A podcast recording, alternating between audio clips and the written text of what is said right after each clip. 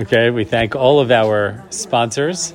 Um, first and foremost, uh, the, our series sponsors, Michael and Phyllis Miller, uh, who sponsored the series in, in commemorating the fourth yahrzeit of Phyllis's father, Dr. Meyer Weiner. Chaim Meir ben Yaakov Nachum Liba, Zichron Levracha, Neshama should have an aliyah. We also thank our sponsors for the month, uh, Joni and Moshe Pollock, uh, Anonymous, and our weekly sponsors, Avram and Miriam Deutsch, Dalia Orlev, and Esther and Shalom Parnas. Thank all of them. And uh, of course, all of our learning should be for the merit of, uh, of our holy soldiers. They should be protected, and of course, for our hostages should be brought home. Okay. So here we are. We're getting to the end of Shmuel Aleph, really the very, very end, and we're, we're kind of starting Shmuel Bet a little bit as well. Um, it's interesting, you know. These are these are Christian divisions. It's really one book, Shmuel, but the Christians they split it up, and for you know for practical purposes, we use their chapters and verses, and you know chapter eight, verse eleven, and, and so on and so forth. But I, I think I, I, don't know if, if I were the one who was splitting it up, I would have added a couple more chapters to the first book of Shmuel, uh, if you're going to divide it in any event, because really these these the first couple of chapters of Shmuel Bet are, are, are finishing up what's happening in Shmuel Aleph. So. Uh, in order to, this is all by design, right? We're not just rolling right into Shmuel Bet. This is very much uh, a way of kind of, of summarizing and, and, and bringing everything together that we've been learning. So, Shmuel Bet begins right after Shaul is, and his sons are killed in battle. And it begins with a, a very interesting encounter with an Amalekite convert. Okay, Vayhi Mot Shaul. So after Shaul died, uh, David Shav Hakotata Amalek. Now David was not part of that whole battle. If you remember, he was all the way in the south, saving his his wives and all the children and the, the wives of his men. Um, and after he killed uh, all those Amalekites, he came back to Tziklag, which is where he was uh, he, he was before. Now on the third day back, a person came out of the camp from Shaul, kruim va'adama al rosho, and his clothing is torn, and there's uh, there's there's he's put earth on his head. Does this remind anyone of anything? This verse, this pasuk? The beginning of Sefer Shmuel. That first terrible battle when 30,000 men, you know, 4,000 men on the first day and then 30,000 men on the next day, and they, they took the Aron. It's pretty much the exact same wording. And what's amazing, right? He comes, the, and a man from, that says, from the tribe of Binyamin ran away from the battle and came back to Shiloh, right? And he, his clothing was torn and there was earth on his head, right? And he told Eli the terrible news. And who did the rabbi say that person was from Binyamin? Shaul. Yeah, we, we learned that that midrash um, that Shaul came that he had that after Goliath Goliath, well, he was the right. The rabbi say he was the one who took the Aron after he killed Chafni and Pinchas. That he he took the Aron and Shaul, seeing that that happened, he with with great courage he jumped up opened up the Aron, took out the Luchos, and escaped with them back to Shiloh, right? Which is a, a wild thing. So here we are now after Shaul's, you know, after Shaul is killed, another person runs right from the from the battle. The same, there has to be. It, it, it, can't be by accident, right? It's written in this way. So he comes to David, pull arza vayishtachu, and he falls to the earth and prostrates himself, clearly with great respect for David. David, Amy Zetavo, where'd you come from? And he says, Mimachane Yisrael nimlatati. I ran, you know, I escaped from the camp of Israel. So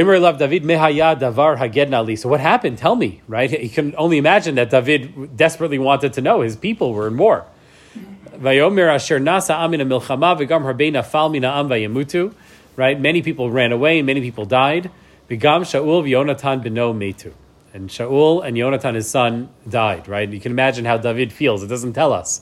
But his best friend, right? He just finds out. His best friend and his father in law, his father in law and his brother law. David al Hanar Hamagidlo. yadata. So how do you know that he died? He made Shaul v'Yonatan beno. Vayomer Nar Hamagidlo. Nikro Nikreti Bahar Gilboa. Right? I was on Har Gilboa in the battle. Shaul nishan al chanito, and Shaul had fell on his on his spear, right on his sword.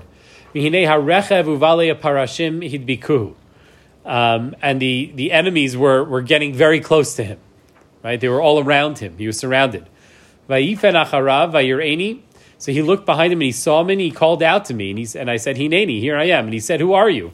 And I said, love Amaleki Anochi. I said, I'm, a, I'm, an, I'm an Amalekite. Like, what is an Amalekite doing there? The Amalekites are not they're not buddies with the with the with the Plishtim, with the Philistines, and they're certainly not our buddies. So what was he doing there? Right? That's a good question. So he says, Shaul said, Stand over me and kill me. Ki achazani hashavatz. Because he, he fell in his sword to kill himself, but it wasn't happening immediately. And he was in terrible agony. Ki chol od nafshi bi. Because I still have some life in me, right? He's going through terrible pain. So I stood, I stood there, right over him, and I killed him. And I, I knew that he could not live based upon what I saw there. And I took the, the crown that was on his head, and the bracelet on his arm, and I brought them to you. Wow. Right? He's probably assuming that he's going to get a very uh, big, big reward. Right? This is the man who was trying to kill David. And here he is, he's bringing him his, his crown, essentially saying, This belongs to you, right? Hamelech David. David So, but but he David responds by taking his clothing and ripping it. Right, v'gam kol anashim asher Right, and then all the men did as well. Because that's a very powerful example. He's not celebrating the death of Shaul; he's mourning the death of Shaul. Vayispedu, vayivku, vayatsumu ada erev. Right, uh, they they they wept, they cried. I mean, they and they they brought they they said eulogies and they fasted right, for the rest of the day, Al Sha'ulva, Yonatan Benova, Al Ama Shemash Ve'al Beit Israel. And also for all the people of, the, all the Jewish people who died, right? We don't know their names, but they, how many people gave their lives that day? Who fell by the sword. And he says again to him, like, you know, where are you from? What's the deal? An Amalekite? Like, what's an Amalekite doing in battle? And he said to him, Ben Ish Ger Amaleki Anochi. I am the son of an Amalekite convert. Interesting. So wherever you love David, Hashem. How did you not fear to, to put forth your hand and to kill the anointed one of Hashem? If anyone is careful about that, we know it's David, right? I mean, he had many opportunities and many good reasons to kill Shaul, but he refused to. There's no comparison. There's no comparison. Shaul was about to die. He was begging the guy to kill him. Ah, very good. Ah, yeah. Very good. It's an obvious question. There's no comparison. You're asking. You ask well. But- Okay. But how did? We'll he- get there. How did the Amalek know that David was the anointed one? No, so so he didn't say. any- Did he say that he was Oh, he anointed? did? No, He brought it to David. David is referring to Shaul as the anointed No, no, one. but he brought in the crown. Because Like it was what? public knowledge. Well, I mean, at this point, it had become it had the word had gotten out that David was anointed by this point, um, and uh, and also look, it's become clear that this was that David was the you know had a whole following. Remember, this is what we talked about in the last few shir and in Divrei Hayamim. It talks about all the men, the fighters who were streaming to him from all the other tribes. I mean, there was a clear shift that was happening from Shaul to David, and even though David refused to kill Shaul. It doesn't mean that he wasn't becoming a threat. He was. He was becoming like his own independent kingdom, right? Here in Gaza, right? That's where he is. But was he necessarily bringing the crown because David be king or because he was showing off, look, I have. Well, he prostrated himself before David, right? I think the assumption here is, is that you, David, are the next king, and now I'm going to get a lot of favor. I'm going to be in a good position because I took out the last guy and I brought you his, you know, his, his crown. That's a pretty amazing thing, right? Uh, but unfortunately for him, he doesn't get what he thinks he's going to get. David calls one of the young men, right? David kill him. And he does. On the spot, he kills him.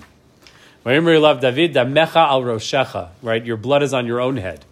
Kificha adnavecha lemor. With your own mouth, you testified, you said, Anochi motati et Mashiach Hashem, that I killed the anointed one of Hashem. So, He's also sending a message to everybody with that, saying, oh my gosh, you guys are on it. Absolutely on it, 100%. There's a, right, David is doing this with real thought, right? He doesn't do this on the spot. If you remember, they fast, he tear, right? They mourn for a whole day, and then he calls the guy back, and he's got a clear idea as to what he's going to do, and he puts him to death, right? So we have to understand, right? Who is this guy, and why was David's killing him? What, right, as you said, it's a very good question, right? Shaul asked for it; it was a mercy kill. An obligation to all. The king told him to do something. Ah, very good. You're asking very, very well. So let's strengthen your question because Rabbi Yehuda Leib Ginsburg in his Musar Haneviim, we're going to use him a lot over the next uh, for a few sources here. So he asks your question, but he just adds more meat to it. That's all, right? Right? This person was not obli- should not have been put to death. There are a lot of reasons why. There are no witnesses in the matter. It was just him and Shaul. It was only him admitting it himself. We have a principle in halacha that a person cannot, you know, make themselves into a, into a rasha. Can't testify about yourself that you are a rasha, that you're an evil person, and that you're deserving of death. We have a principle like that.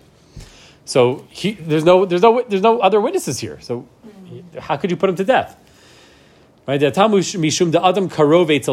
reason behind that is that a person we are I am related to myself. So just as my parents who are here, it's wonderful to have them, cannot testify at a trial about me because they are my relatives and they are pasul le'edus. They cannot, right? They're, they're not kosher edim. So, so too, I can't, if I'm related to myself, I can't testify about myself. Okay? But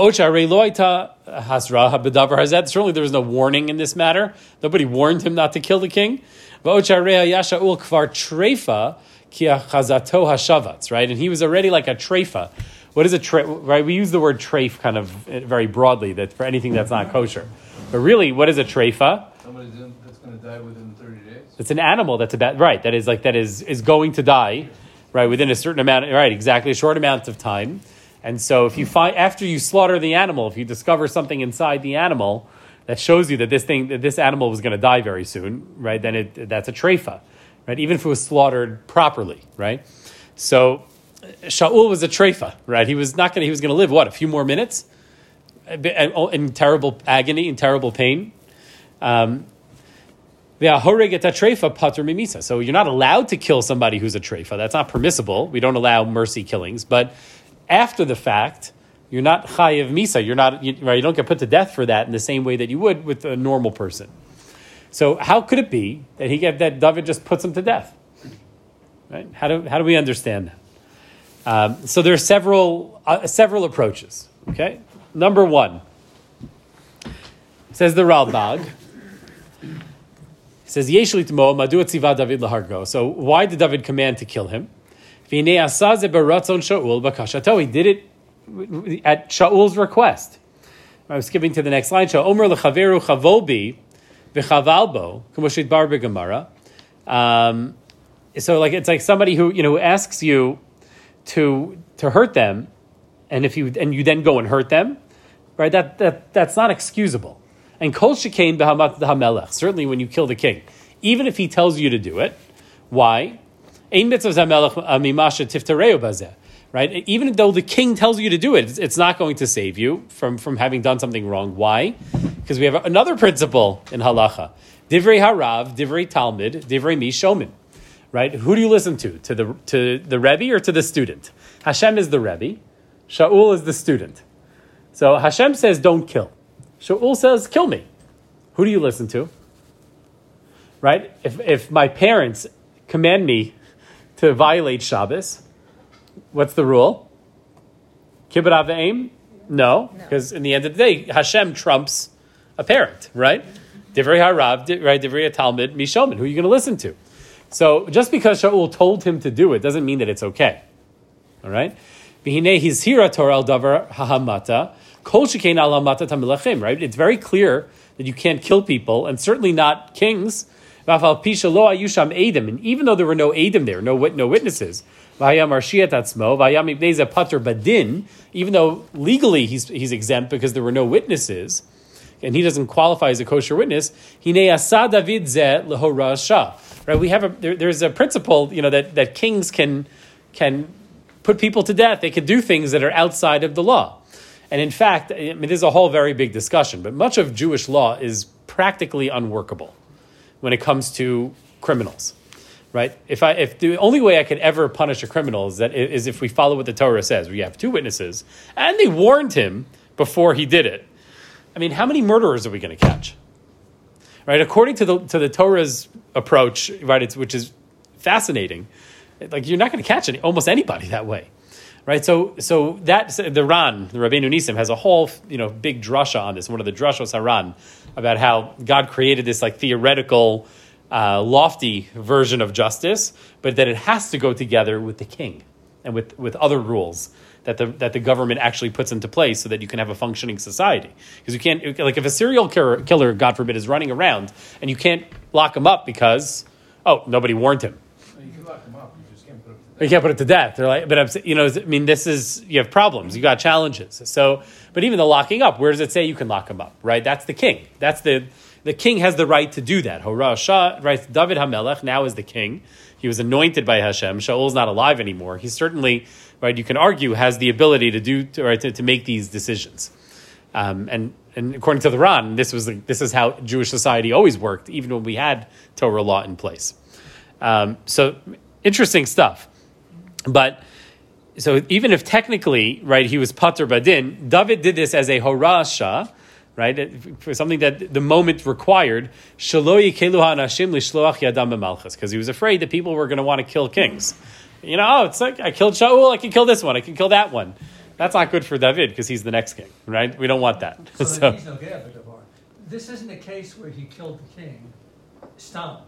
The king was going to die in a few minutes anyway, and he was in awful agony. And the Amalekite, he's the son of a convert.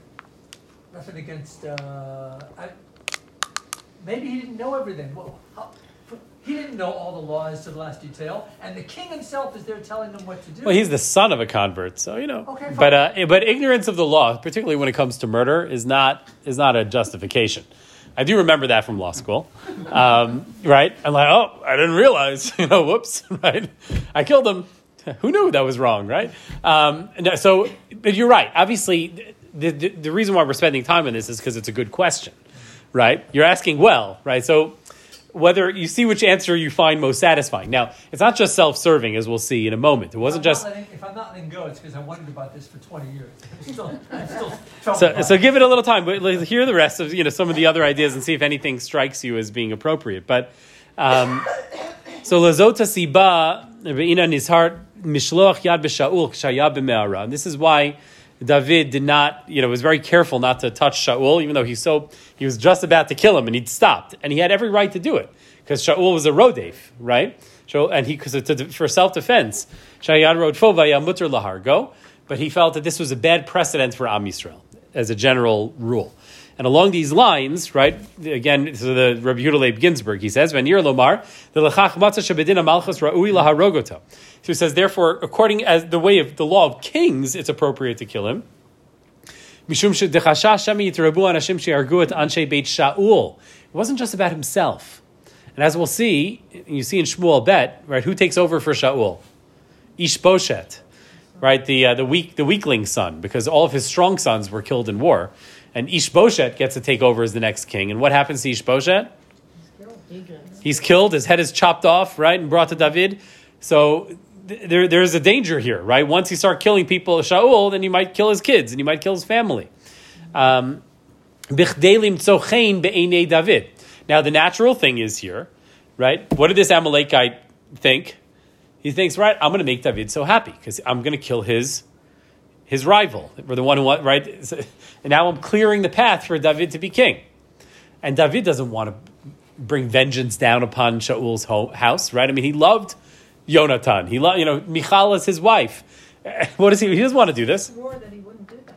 and he swore exactly. So he swore to Yonatan exactly, And to- and, and to Shaul, right? V'lachein tziva lahargo b'chdei sheyedu elu anashim ki onish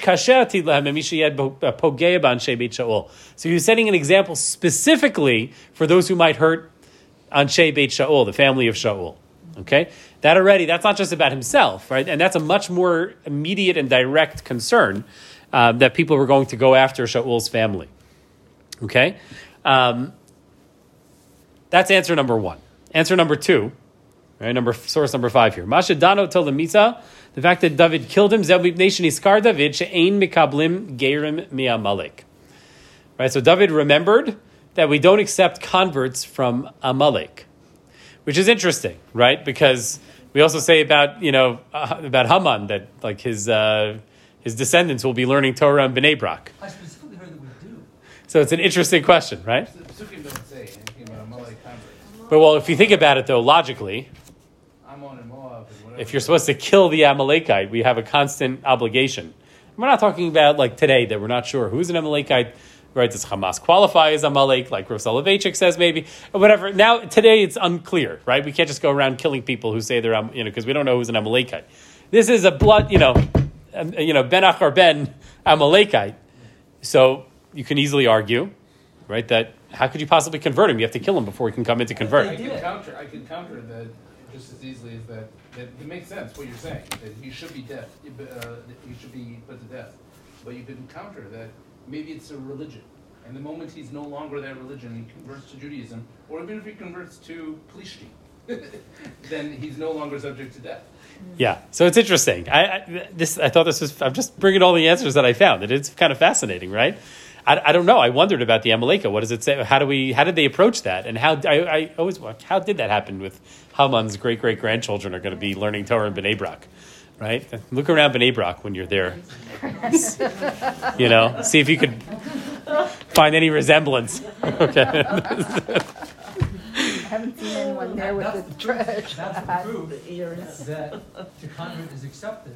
If he, if he manages to express interest in converting before, before the sword gets put into him, it's hands off, isn't it? Interesting, right? Exactly. So I don't think that that's why I don't think this is a common answer that's offered because of all the difficulties that we're presenting here. Meaning, when you have many, many answers, that, that means that you have a problem, right? We don't have one simple, clear answer. I think some of these are stronger than others, but it gets even more interesting. So, who is the identity of this person? Says Rabbeinu Yishaya, number six. Ben ish ger amaleki anochi. Yesh omrim hu doeg ha'edomi. Doeg, the guy who, right, who is, who turned Shaul against David, right, who, who got Shaul to kill the 85 Kohanim of Nov. The evil, evil Doeg. We have a whole Tehillim, right, Tehillim 52, which is all about the, David crying out to Hashem, save me from the evil Doeg. Now he comes, you know, with the crown of Shaul in his hands. Can you imagine? So what does he have But to Doeg do? is not a Amalekite. So the only way I understand it, this is why all the TV and movies that we watch are worthwhile and, and not a waste of time. Because, because right, I've seen like how many shows have we seen like this where like you know it's about medieval kings you know in England or something, and then you have the guy in the background who's the advisor to this one, and then all of a sudden he's the advisor to, to the enemy, right? And he's like switching sides. And Doeg Hadomi, if there's anybody who would fit such a profile, it would be Doeg, right? That's who he was. He was a man of falsehood right? Now he sees his man, and it makes sense. Why is he there? Why is this random ger? Why is this person there? Right? And so, and maybe Shaul didn't recognize him. He's dying. He's lying there. Uh, he sees somebody. Who are you? Help me! Right? And and it makes sense. It would be Doeg. Is he a Noah? Doeg. Right? Well, Why doesn't David recognize him? Right. Because David he does. Who are so it's a good question. it's a good question, which we'll explain the next answer. Maybe But- he'll be 20 years like Yosef and his brothers. Is, is the whole Amalekite thing a lie and that's made up? Well, well, Doeg, ha- Edomi, Edom means he's from Esav, and who comes from Esav? Is Amalek, right? So that's and David, of course, had tremendous hatred for Doeg, and he said, "You." That answer is why he deserves to be put to death. Obviously, it's a little bit of a forced, right? Uh, What do you mean he didn't recognize it? You have all good questions, all good questions, right? But then the next view, the next view in the Tanhuma, right, says Amar Rabbi Yitzchak beno shel Doeg hadomi hadomi haya. This was the son of Doeg, which would explain a lot. Then already, right, if answers all the issues, right? Shaul would not have known him necessarily, right? And David would not have known him. And it goes with what he And he's and it goes with the, the hatred that David would have for him and his family. And Edom and Amalek can be one, right? So that could be, right? And so Damecha al Roshecha Harbei Damim Shafachta Benov Ira Kohanim. So what does that mean? Who do you think who helped Doeg? Right? If you remember, nobody wanted to put the, the Kohanim to death. Right? So no so Doeg did it. What? So he killed 85 people by himself? Oh, his son. It's likely that he would have done it with his sons. right? Yeah. Isn't it amazing? We don't get so many details, so we get to so. So, so what- what's the, what's the purpose of his son? Okay, he's there. Why is he there? He wants to witness it? Why is he there with Shaul? Yeah. Because he could have been there, like meaning he was there with his father. Who knows? He was there, meaning he's the son of, of Shaul's top advisor. That's not crazy. Now it makes more sense. Why is it? Why is this guy a Ger Amaleki, or the son of a of an Amaleki convert? Why is he there? Right now, now it makes more sense. So this one I thought. Actually, I, again, do we have a do we have a source for it? No. I mean, outside of the Medrash. I mean, the Medrash tells us, but but uh, it's it's it's definitely more logical, and it explains it explains David's anger. But I thought that was uh, all very interesting. Um, but I have one more answer, which I think is a little bit more fundamental, right? And and I, you know, the, which which I think can help us understand a bunch of things. Why was David so quick to kill this guy, even if he's not Doeg or Doeg's son, whoever else? The moment Shaul died, his legacy was up for grabs and up for discussion. Right? This is what happens, right? People, you know, we treat presidents in America a certain way while they're alive, and then while they after they die, right, their legacy comes up for right. So some people have gotten better over time. Truman, Reagan, every people look back, right, a Democrat, a Republican, but they're generally looked back upon as being great presidents in their time, right? I mean, they were attacked. I mean, Truman was like a joke, right? It's only in retrospect that he became right. Legacy is a very big question. It doesn't always treat everybody kindly. I don't think it's treated Jimmy Carter. All that we knew about Jimmy Carter probably, you know, the moment he stepped down. But certain people, right? Be, you know, it's it's a little bit up for grabs. It's un, it's not so clear. And Shaul's legacy was certainly not so clear, right? There was definitely good and definitely bad. So according to this Amalekite, Shaul dies in fear and in agony. Amodna alayu motateni, stand over me and kill me, ki achazani hashavatz.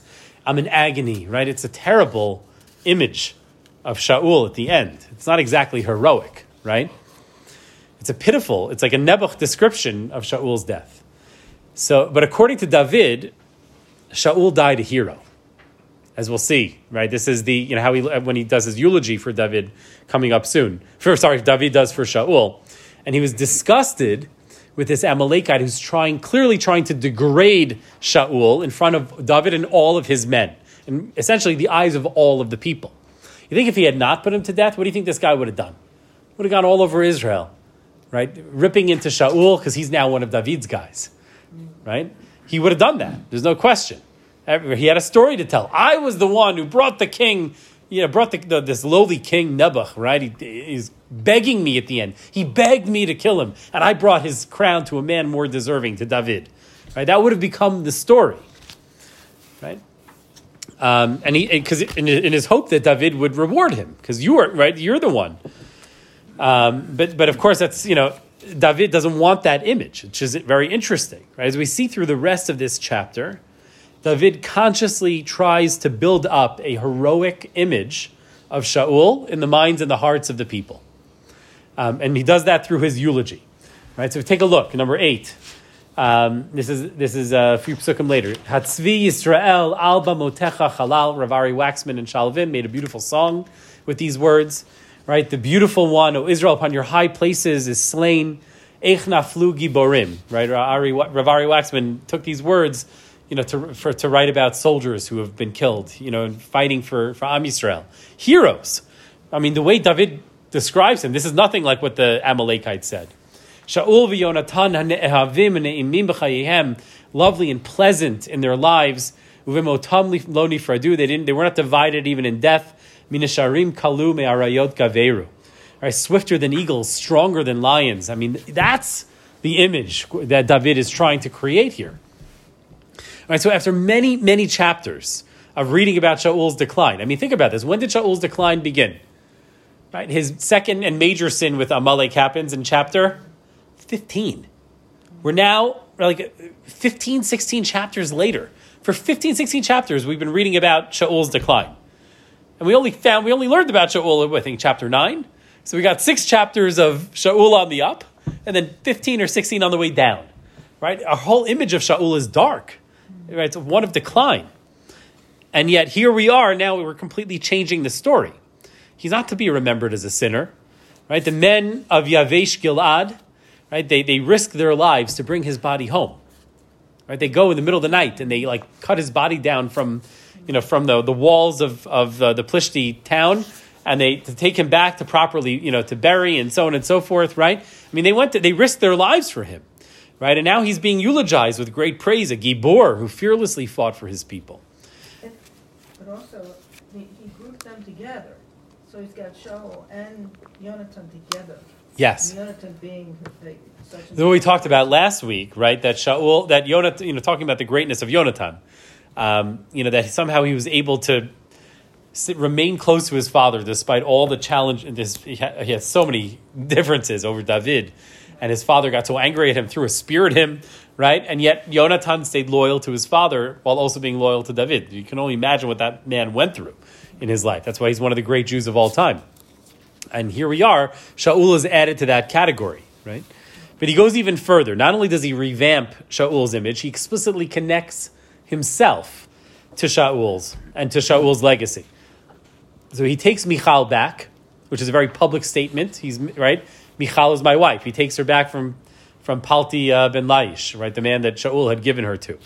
He takes her back. I want my right. That comes in the next chapter or two, right? That's the first one of the very first thing he demands. Give me my wife back.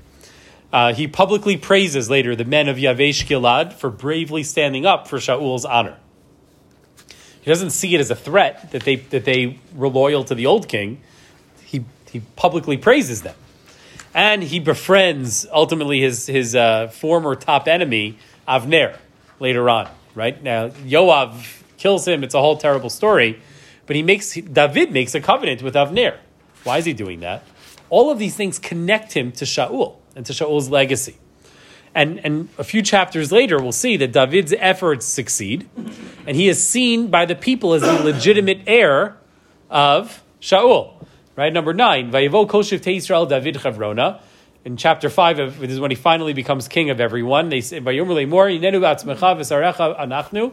We are all, you know, you, you're the king of Yehuda, but we're all related. We're all Jewish. We're all Am Yisrael. Even when Shaul was king, you were his top general, right? You went out and you led, right? Why is that significant? They're tying David back to Shaul. You're a natural successor. Shaul died.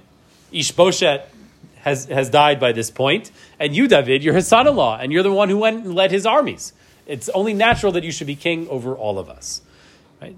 So this was, this was David's goal, and, and he succeeded at it. It's really, really impressive. Um, Rav uh, Ayal Vered, I found this in Olam Katan, one of the free papers they give out here every week. So he says, David Sadak, Shaul Rimao To Radafoto, Ishto, right? I mean, David was, the, was correct. Shaul tricked him and chased him, took his wife away, right? He ch- used his whole army to chase after David instead of actually fighting, you know, the enemies of Israel. Right? Uh, Ein safur rayot hayula David ad kamahu. There's like a thousand reasons, endless number of reasons why David could be eh, could could be vengeful against Shaul. Nafshit shel David. But specifically here, right, the David's choice, right? Right? He said, or, or, David had made a choice at this moment that was so significant. Ani lo tachlif sheikh. It's a great way, right? It just captures it. I will not replace Shaul. I will continue Shaul. Right? And this, you know, he accepted this upon himself when he was in the cave and he could have killed Shaul and he didn't. And then he, everything that he does afterwards, right, it continues exactly this, right? Every decision that he makes. Um, and it's complicated, right? But he understood, he learned, this is what we've talked about, that he had to give it time, that he would eventually become not the tachlif, but rather the hemshech. Okay, and it shows and it demonstrates how precious Shaul was. It's not an easy thing when somebody's mistreating you to remember that that person still has good qualities. But I think that also part of it is the whole concept of his reverence for the anointed of Hashem. Absolutely. And, and that um, never loses that. He never wavers from that ever. And I think that's at the heart of it, of all of that. Because he remembers that God put must put Shaul in this position for a reason, right? And and it goes back to David's greatest greatest trait, his defining quality, which is his his closest to Hashem and his willingness to listen to God as opposed to man, right? That is David's greatness, and here as well, right? From a human perspective, from my perspective, as me, David, I should kill Shaul. Right? From a godly perspective, what right do I have? That's 100% right. That's exactly what it is. But what, but what really is this legacy of Shaul that he's tying himself to? Right? Because that, that's also a question. Is that really something to be proud of? There's a lot to, you know, and, and I want to take a few minutes now to do a little bit of a retrospective on Shaul because we're really saying goodbye to Shaul now. Um, so if you look in, in uh, Divrei Hayamim, number 12 here, it says, Vayamat Shaul b'ma'alo asher ma'al ba'ashem. It doesn't say this, it doesn't say this in Sefer Shmuel. But in Divrei Hayamim, it's very clear that Shaul died because of this, his sin against Hashem. This is clearly a punishment, right? It's not just a commentary from Rashi. This is from the Tanakh itself, right? This is in the Tanakh itself that it says that Shaul died because of his sins. Because al asher lo shamar, because he did not keep the word of Hashem. Um, Megam lishol ba'ov lidrosh. And there's several sins that he committed here. And he asked, went to the Oven the Yidoni, went to that, that woman, the sorceress, right? And so, and he did not turn to Hashem, or he wasn't, Hashem didn't listen to him for all of his sins. And therefore, Vayamitehu, Hashem killed him. Okay? So, so says uh, in the Medrash, in Vayikra Rabbah, talks about the different sins that Shaul committed. And I think this is the one, there's a reason it's first, right? There's a reason it's first, which is that, what is Shaul's greatest sin? That he killed the Kohanim of the city of Nov, right? Everything else, you know, you could say a little bit like that. you can come up with justification. To, to murder the city of the Kohanim, that was already, you know, that's it's indefensible. Al Shechamal al Agag, that he had mercy over Agag. Al Shalosh Shamal Shmuel. If you remember, the very first thing he did wrong was when he was supposed to wait for Shmuel to bring that korban, right? That's the one that people forget. You know, I think it's in chapter. Uh, chapter 13, 12, maybe 12 or 13, I don't remember exactly, but it's like early on. Um, and that's a, you know, big, that was a mistake. And also how we went to the Oven, the Yidoni, to the sorceress. Um, and then the next piece here, half part in, in, in, the Medrash, I just thought was so so powerful. Um, Amar Rabbi Shua Diskin, B'Shem Rabbi Levi. So Hashem showed Moshe Rabbeinu Dor Dor V'Shovtav. Hashem gave Moshe a vision of all of the future of Jewish history. What a beautiful, powerful image that he shows him. Sort of like you know before Yaakov died, Yaakov had these visions, right? He thought he saw Mashiach among the children of Dan, but he saw Shimshon, right? Lishu Ascha Kivisi Hashem oh my gosh, and then he saw the crash that was going to come with Shimshon. But he had this vision deep and far into the future. So Moshe Rabbeinu had the same thing. He shows all the different generations and and, and the kings and, and the chachamim and all the leaders and I mean I can only imagine right what that must have been what a movie that must have been like right so Amar of Melech Rishon so so then V'haro sorry V'haro Shaul v'nav noflim b'charev and he showed Moshe Shaul and his sons falling by the sword Amar Lefanav. So at this point, Moshe stops the movie. He says, "Hey, yo, Kadosh Baruch Hu, right? Melech Rishon Shiamod al Banecha, the very first king that you give your children, Yidaker Becherev, is going to be put to death by sword. How could you do such a thing?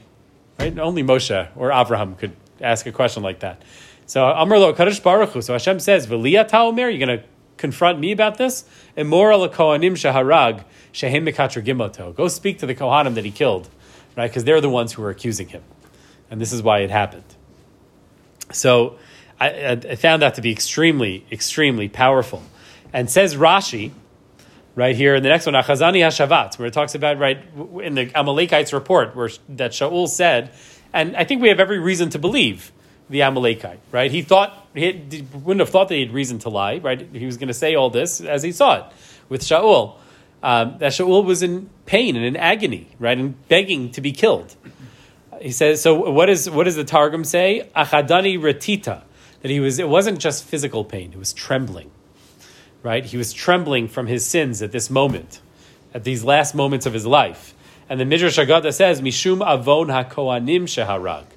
Is because of the Kohanim, because of the word tashbates, which is like one of the part of the clothing that Kohanim would wear. Shavatz hints to the tashbates right? Why was he in agony? Why was he trembling? Because he was thinking about the Kohanim that he killed. So it's, it's, very, it's a very good question. We're going to come to this about did, did Shaul do tshuva? That, that is a very, very good question. So, but just before, we'll come to that in a moment. But but just thinking about, I mean, these, you know, he's he's got a lot of sins to carry with him, right? This is uh, Rabbi Yehuda Leib Ginsburg. I have a few pieces here. Mashaviu Masei no vira kohanim beresha. So he says it's not an accident. That's what I was saying before. That that's the first sin that the Medrash mentions because this is the one that is unforgivable. Even though Shmuel responded with such anger from Hashem that Hashem's going to rip away the malchus from you. Okay, so maybe you're not fit to be king. It doesn't mean you're the worst person ever, right? Doesn't mean you deserve to be killed. You're not fit. You're not fit to be king. Not all of us are fit to be king.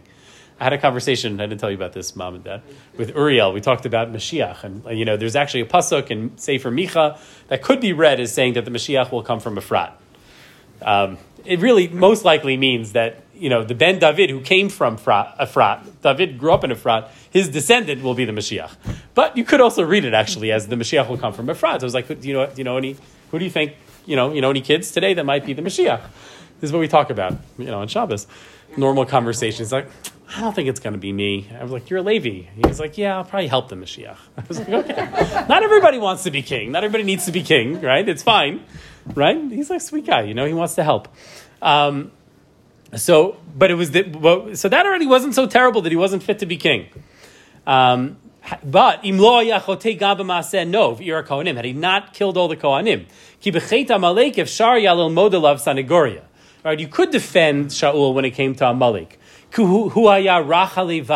He was so merciful, and it was so hard for him, and he just his heart wasn't into it. Right, he he was too soft and, and loving of a Jew to go to do what was necessary. You know, like all those Jews, uh, those liberal rabbis who like to yell at me. You know, like when I say we got to get rid of our enemies, like we have to remove them from here. I'm heartless. You know, they're they're loving and they're sweet, so they can't get rid of Amalek. Okay, doesn't mean doesn't make them terrible people. That's not what Hashem wants. But doesn't make them terrible people. So you could have said that about Shaul, that he was not mesugal lekayim mechias Amalek, that he wasn't the right guy, right? That it was just not for his personality. Aval b'masa no, but once he did and went and killed all those kohanim in Nov. So then he showed that as, as soon as you, even in, in an imaginary way, you know, if you're damaging his own honor, then all of a sudden Shaul was not exactly soft and loving, was he? Right? So was it? So that makes you question the Amalek thing. Meaning, the fact that he did not kill Agag and didn't go all the way when Hashem told him to, was that really because he was so soft hearted? After the story of Nov, you can't say that anymore. Now, you need a different reason. Why didn't Shaul fulfill God's command with Amalek? Meaning that the sin at Nov makes the other sin look a lot worse, right? Because it removes his defense that he could have had for why he didn't sin there. Or it's misplaced? Like if you're gonna exercise chemla, at least do it on uh, when Class. you know. Right, or be consistent. You're going to tell me that you're a loving and soft-hearted person, so don't pun- don't attack, kill these kohanim. You didn't kill Amalek. Okay, so you, maybe you're not misugal to be the, the king. You got to be a little bit more bloodthirsty to be the king.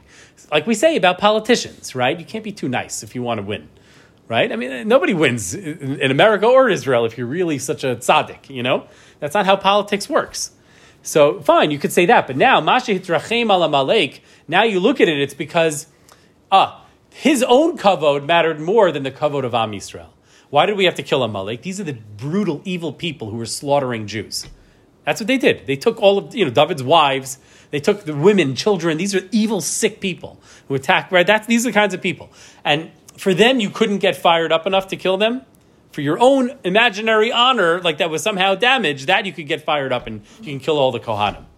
Right now, it doesn't. It's not. Because, now we don't look at it and say, "Oh, Shaul was too merciful." Now we look at it and we say, Shaul didn't fully grasp or appreciate what Amalek had done to Am Yisrael and to Hashem, and therefore that's why he didn't go all the way. Had he fully understood that and felt the pain of Am Yisrael, he would have slaughtered Agag uh, right right away. Right, he wouldn't have hesitated. Well, how can you not understand though? It's not a question of understanding. I think. I think it's a it's like it's like an emotional, deep appreciation. Like we see this. There's just some Jews you meet and some who just are lacking this grasp of, of like you know and a feeling for their fellow Jews. It's just not developed. It's it's a it's a klipa, right? It's a terrible thing. But you know here it, it seems that Shaul is missing something. So this sin makes everything it makes the other sin look a lot worse. I thought it was a very brilliant point. Um, he says about Amalek, "Mashi davka Amaleki." The fact that Shaul gets put gets killed ultimately by an Amalekite, right? So there's, you know, an eye for an eye here a little bit. Uh,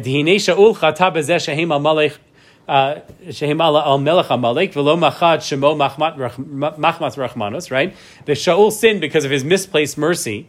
Ne'enash, and therefore he, with Amalek, and now he's being punished because, so now one of the children of Amalek will come and will kill him, right? Out, out of mercy right? So his misplaced mercy on Agag, now he gets this mercy killing from from Amalek. It is, it is kind of poetic in a horrible way, right? I mean, it, it is it, it is a it's, it's a good point. It's a powerful point. But beyond all of these these individual sins that Shaul committed, I think that he failed in a, in a more overarching way as a leader of the Jewish people. Right? It's, some, it's something that we've talked about, but this is when you come to the end of a, of a Sefer, now's the time to kind of remember some of these points. His lack of vision, his lack of chazon. Right? All of Sefer Shmuel begins with chazon. That ain chazon nifratz. There was no chazon among the people. There was no vision. So literally, it means there was no prophecy. But it could have said nevuah. Uses the word chazon. It's not just prophecy. People were lacking the bigger picture vision of where Am Yisrael needs to go. They were caught up in their smallness. And once Shmuel came, he changed that. He had a vision, right? And but Shaul's vision, right, didn't match up to Shmuel's, right? He wasn't able to match that. He didn't have that long term perspective that Shmuel had. If you remember, we learned about Shmuel that he was able to. Uh, he anointed Shaul for the immediate need, and he anointed David for eternity. Right, and there's part of the great. This Rav Kook says this that he was so great, he was able to handle, address the immediate issues that the people needed help with, but it was also able to think about their great, great, great, great grandchildren. Most people, you know, they only think about one or the other, right? They, they're not they're not able to hold both together. Shaul was in the moment, right? He was like a politician, right? Who's thinking right now, you know what? Let's increase social security payments to everybody. Whatever's going to happen in 10 years, who cares, right? I, like, I won't be in office anymore, right? That's that, that kind of an attitude, uh, not worrying about the future, that lack of vision, that is, that is Shaul, right, to a T. He only sees what's in front of him. We don't even have to go to, we can take it even one step further, like even with the hostages. They say, let's get the hostages out at any cost, it doesn't matter, and other people are saying, well, okay, fine, so we'll get these hundred and thirty-two out, and what will be later on are those other children that will become hostages, God forbid, are they any less valuable than the ones? Exactly. So you could say, look, that this was, you know, this one's on Bibi, and that was such a. And look, the, the nation over the majority of the nation was for it for the Gilad Shalit exchange. In retrospect, I think We have Sinwar right? We have Sinwar, right? I'm saying in retrospect, it was insane what they did. Now there were there were the rabbis were screaming and yelling about it that violated all that, right? But Shaul, uh, Bibi Shaul, right? His favorite character in Tanakh, right, is Shaul, right? It, know, that was a very Shaul move, right? In the moment, uh, it was great in the moment. He was a hero in the moment, and right now, right? Not not exactly, right? For that reason. So, but the difference is Shaul. I'm not going to go through all the sources, but Shaul is always carrying his sword or spear, right? And and that a spear and a sword can only fight the person who's right in front of you, as we spoke about. Um, but a sword is not enough, and that's why David, in the in the uh, in the eulogy, in this number eighteen, in the middle of the eulogy, he says, "Vayomer lelamed b'nei Yehuda kashet," that we have to teach the sons of Yehuda how to shoot the bow and arrow. It's like, what does this have to do with anything? Like, what's going on here? What does that mean? Like, is that part of the eulogy? So the answer is, right, that uh, this is precisely what the sons of Yehuda need. Now that the sons of Yehuda are going to take over the kingdom, now that David is going to become king, and the power is going to transfer from Shaul, who only fights with the sword, to the Yehuda, we need to have a bigger picture, longer term vision. That's the bow and arrow. Bow and arrow, you can shoot people from far, far away. It requires long term vision. And and who who fought? Who else fought with the bow and arrow? Yonatan, right? David and right his friend Yonatan did, right? That was his signal, right? So Yonatan had the vision that his father did not have, and David understands that, and also right that's the vision that he knows that he needs to teach the people. We have to teach the people. It's not enough just to fight with a sword and a spear. You've got to fight with a bow and arrow, right? Archery, is I, I just just just fascinating stuff. Um, so, but I want to. We have. There's actually still have a bit more to get through here. So let's uh, let's let's keep moving forward. Um, the Radak, number twenty-one. So Yesh Mefarshim says, "What does it mean? Lelamed Yehuda Keshet." So Mikan ve'elach tzarich lelamed Yehuda keshet. From here on out, we have to teach the sons of Yehuda how to shoot the bow and arrow. Kevan shemetu bo Shaul v'Yonatan. Because now, you know, we've lost Shaul and Yonatan. Um, the Yesh Lafarish eno mina kina. This is not really part of the eulogy right? The, the other part of the eulogy we, we read before that Hatzvi, Yisrael, all that lofty language, you know, faster than eagles and stronger than lions, that was the eulogy. Um, right? Because otherwise, why would he be talking about this now? And it doesn't make sense. The point is, is that now, right? This is the shift, right? That Keshet Anashav He's telling his men, don't don't have despair that Shaul and Yonatan have died. Ki keshet ha-milchama, the use of the bow and arrow, biyad b'nei Yehuda. That's now, the b'nei, we the b'nei Yehuda have this. V'lahem hi. We've got gvura, and we will have the vision to guide that gvura. Um, and so right? V'hinehi ketuva b'sefer hayashar. And then there's like a strange line. He says, and this is written in the book of the Yashar. What does that mean? That is, David there is referring to Bereshis, where Yaakov blesses Yehuda, right? That he's going to be, right? Yadecha ba'oref oivecha. That your hand will be on your enemy's neck. And how do you shoot your enemy's neck when they're running away? With the bow and arrow. Okay? So this is the longer term vision. Um, I think you can say and this is really, you know, what I'm not going to read it inside, but Rav Yigal Ariel says this. You could say that Shaul fell because he was too realistic. He was too caught up in the moment and what he thought was possible, and didn't couldn't see what was not possible. We talked about this in the last few weeks. Shaul died because of, to use modern language, the conceptia. Right? That's the big word now. That's the most popular word in Israel. The conceptia, the, the conception right? That they had this concepcia that Hamas would never do this, would never, right? This would never happen. Just like the concepcia that Egypt would never attack us again because there's no way they would win. Why would they attack? But then the Yom Kippur War happened and the concepcia was blown up, right? So Shaul had a concepcia that this is how it could be. He only saw this box of what he thought was realistic. He didn't have the vision to see what was possible. Who's the opposite in modern Israel of the concepcia? I would say it's Rav Tzvi Yehuda Kook. Zecher Tzadik Levracha, the famous story. I won't read through the whole thing, but this was like a few on Yom Ha'atzmaut, a few weeks in 1967, a few weeks just before the outbreak of the Six Day War.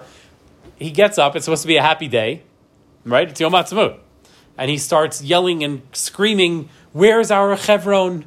Right? Where is our Shechem? Right? He goes on and on about all these places that we don't have. Right? You're all happy. You're happy with what we have with Tel Aviv. We're missing the heart of, of, of Eretz Yisrael. And then within a few weeks, we were in all those places, right? They were all in our hands, right? And so, and that's referred to as like the, as like the prophetic speech of Rav Tzvi Yehuda, that many famous people were there witnessing, listening to that speech, Rav Hanan Porat, many others. You know, like that speech has been written about endlessly because it's like, it really was like a prophecy. But I think what we could say is not prophecy, it's chazon. Right? Everybody was in the moment celebrating, you know, what we had in 1967, and Rav Tzvi Yehuda Kook was was thinking about way way ahead, right? Where Am Yisrael had to go, and right? That, that vision, you're speaking on the vision that Dave, David had, that Shaul didn't have. Again, it goes back to Hashem because it goes back to Hashem's destiny for the Jewish people, Hashem's vision for the Jewish people, the Jewish people's mission. So David has a, has a vision of the Jewish people's mission and is always thinking in terms of that, which is what you just described versus the box. Now remember what a few weeks ago we learned, uh, or maybe not a few weeks ago, was a few months ago, when David first ran from Shaul. Who did he run to? Shmuel. And what? And then it, say, it says that he and Shmuel spoke all night. Right, one of the most beautiful, like you know, I just love the mystery of the Tanakh. It doesn't tell you, right? What did they talk about? It's David and Shmuel, two of the greatest. You know, you put like, in a handful of people, the greatest Jews who ever lived, right in history. What did they talk about? We're not told. The rabbis tell us. I think we brought 15 sources. They all say versions of the same thing. They were talking about the location of the Beis Hamikdash. They were talking about right because David and Shmuel had the chazon, the vision of where it was all headed, that Shaul is lacking. Right? Think about the people today who are talking about the Beis Hamikdash and where we have to go and how we have to get there and planning and thinking and the Temple Institute and so on. And then you have all these other people, a completely different planet, who are living only and purely in the moment. Security, right? That's all they think about. Security, right? And obviously it didn't work. right? Very well on October 7th. So, completely the vision of David HaMelech, it's unbelievable, but it was the vision of Shmuel Hanavi. That was the chazon that Shmuel brought.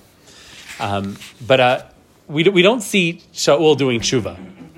Right, there's no dramatic moment where he cries out to Hashem and he says, "Forgive me because I've sinned." Right, and and Chazal, but Chazal do read between the lines. In number twenty six, um, they Rabbi Yonatan says, you know, that uh, all the Nevi'im they they prophesied in their life, but Shmuel prophesied in his life and and after he died, because when when he gets brought back up through the necromancer, right, he says to Shaul, If you listen, this is not really what it says in the pasuk, but this is the reading between the lines. If you listen to what I'm saying and you go out to war and you give up your life, your death will be an atonement for you. Right? And you'll be with me, right? Imi, it says the word imi, you'll be with me with me in heaven, right? That's how the rabbis understand it, and so Shaul, right, does exactly that, right? He goes and he fights, right, and he and he allows himself to be killed so that he could be together, right, you know, with with uh, with Shmuel and Avi, right? He bravely meets his death, which I think is a very important point that we should not, you know, we should we should not ignore, right? He could have run away, and he could have survived, but he didn't, right? Yesh din lamata and din lamala. Right, so if he had his punishment Yeah, exactly right. then ein lamala. Exactly right. But there is a problem here, right? He bravely meets his death, but there's something very broken about this. He gives up hope. God said, right? God through Shmuel tells him, "You're going to die tomorrow," and he says, "Okay," right? And he goes and he dies. Something off about that. That is that the Jewish way? Is that really the way that we're supposed to go? So there's a whole amazing story in Sefer Yeshayahu that Hashem sent Yeshayahu to tell, you know, that when Chizkiyahu was very sick, and to go to him and to say, right, you're going to die, you're not going to live. So Chizkiah said, and Davin, right, what, please, you know, I, I've walked before you, Hashem, in truth. And he cried, and Hashem say, you know, came to uh, to Yeshaya and said, "Go tell Chizkiah um, that so says Hashem, the God of David Avicha, the God of David, your father, your great great great grandfather, that I've heard your prayer, and I will add to your life 15 years. So what's this all about? So the Gemara gives the backstory. Why was Chizkiah sick? Why was Hashem going to kill him? Because he was not right. He was not having. I'm not going to read the whole thing inside, but he was not going to. He didn't want to have children. Why? Because he, he was such a holy person. He saw in prophecy that his son was going to be a terrible Menashe was going to be a terrible evil king. Yesterday's debate. Ah, so you just learned it. Amazing. So, so, so Yeshayahu says to him, "What do you mean? Right? That's not your business, right? Your job is to do pru revu. Your job is to have children if you can have children. And uh, you know, but what about the fact that your son, my son, is going to be evil? That's not your business. That's God's business. Okay, so he says, okay, fine. You know, then he says to Yeshayahu, his, his cousin, give me your daughter and I'll marry her. Well, you know, to have children. Right? He says, you're right. I, will do tshuva.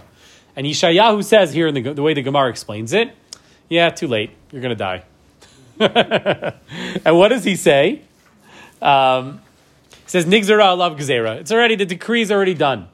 Amar le. So says Chizkiyahu, and this is so important. Ben Amotz, right? Yeshayahu, son of Amotz, listen to me. Kalei nivuatcha v'tzei. Enough with your prophecy and get out of my room. Kach mekublani mi beit avi abba. My great great grandfather David taught us, and it's been passed down. Afilu cherev chadam munachat al tzavaro.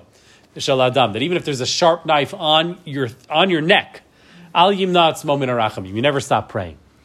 Right? The, the way of David HaMelech is that you never, you never give up. You always cry out to Hashem. What Shaul did, not crying out to Hashem, is very un-Davidic. Right? I'm sorry that we're going over tomorrow. I apologize, but um, we'll just finish up in the next two minutes. But right, he understood that it's never ever too late to cry out, and and and it really speaks to the difference between Shaul and David. Shaul is what you would call the tzaddik gamur, right? The complete tzaddik, and David is what you would call the Baal Tshuva. Now, it doesn't mean, it does not mean that Shaul, you know, only only did righteousness and never sinned. Obviously, Shaul sinned very much. We're talking about personality types. A tzaddik gamur, if they do, if they sin, so they do tshuva and they come back to their position, they fix what the problem is, and they're back in their you know every day to day situation, right? A Baal Tshuva always feels broken right? David always, right, he says in Tehillim, my sin is before me always. There's always a constant yearning to draw closer, to fix that which is broken, right? You see Rav Kook wrote his Orot HaTshuva. That's like, that, that's the attitude that a holy, a Jew is really supposed to have, to always be about Tshuva. It doesn't matter whether you've sinned today or not. You always have your sin before you, meaning you know that you're broken, that you're not whole, that you need Hashem to be whole. It's this intense striving and emotional crying out to Hashem. It's a personality type, right? And, and in the Gemara it says, right, that b'makom shabbat, right, she- the Baalei Tshuva omdin, right? Tzaddik and Gemurim enum omdin, right? Where Baal Tshuva stands, a Tzaddik Gomork does not reach that place. There's a certain kind of a relationship that a Baal Tshuva has with Hashem that a Tzaddik Gomork simply doesn't have, right? Because it, that feeling of brokenness that David always had, right, constantly drives you to want to be closer and closer and closer. You can read through some of the different sources here. But I'll just finish with this. We shouldn't, despite all of Shaul's flaws, we shouldn't forget all of his accomplishments. He created an army. We didn't have an army. Remember, there were two swords. He had one, and, and Yonatan had one. That's where Am Yisrael was. By the time he dies, we're like a real nation with a real army. That's an unbelievable accomplishment. The psukim that have listed here, he goes in, in, one pasuk. It tells us he killed, he went off and battled six or seven different nations, all the enemies around Israel. He battled them. Think about right? You know, the, the Chilonim, you know, the, the, the original pioneers in 48 fighting on five fronts. That was Shaul. He had, he had nothing. He started with no army, and he went and he goes and he somehow makes out of the Haganah and the Irgun, he makes an actual IDF, and he defends Am Yisrael and- while they're being attacked from all different angles. Th- This is not a failure, right? David, right? Sha- uh, Shaul is not a failure. And especially, the greatest thing that he did was that he united Am Yisrael. Right? He's the first king, and he's the one who's able to hold all of Am Yisrael together, despite all of his flaws. To the right, to the very day he died, he kept all of Am Yisrael together as one united nation. As we know, as we learned over this past year, that ain't no small thing.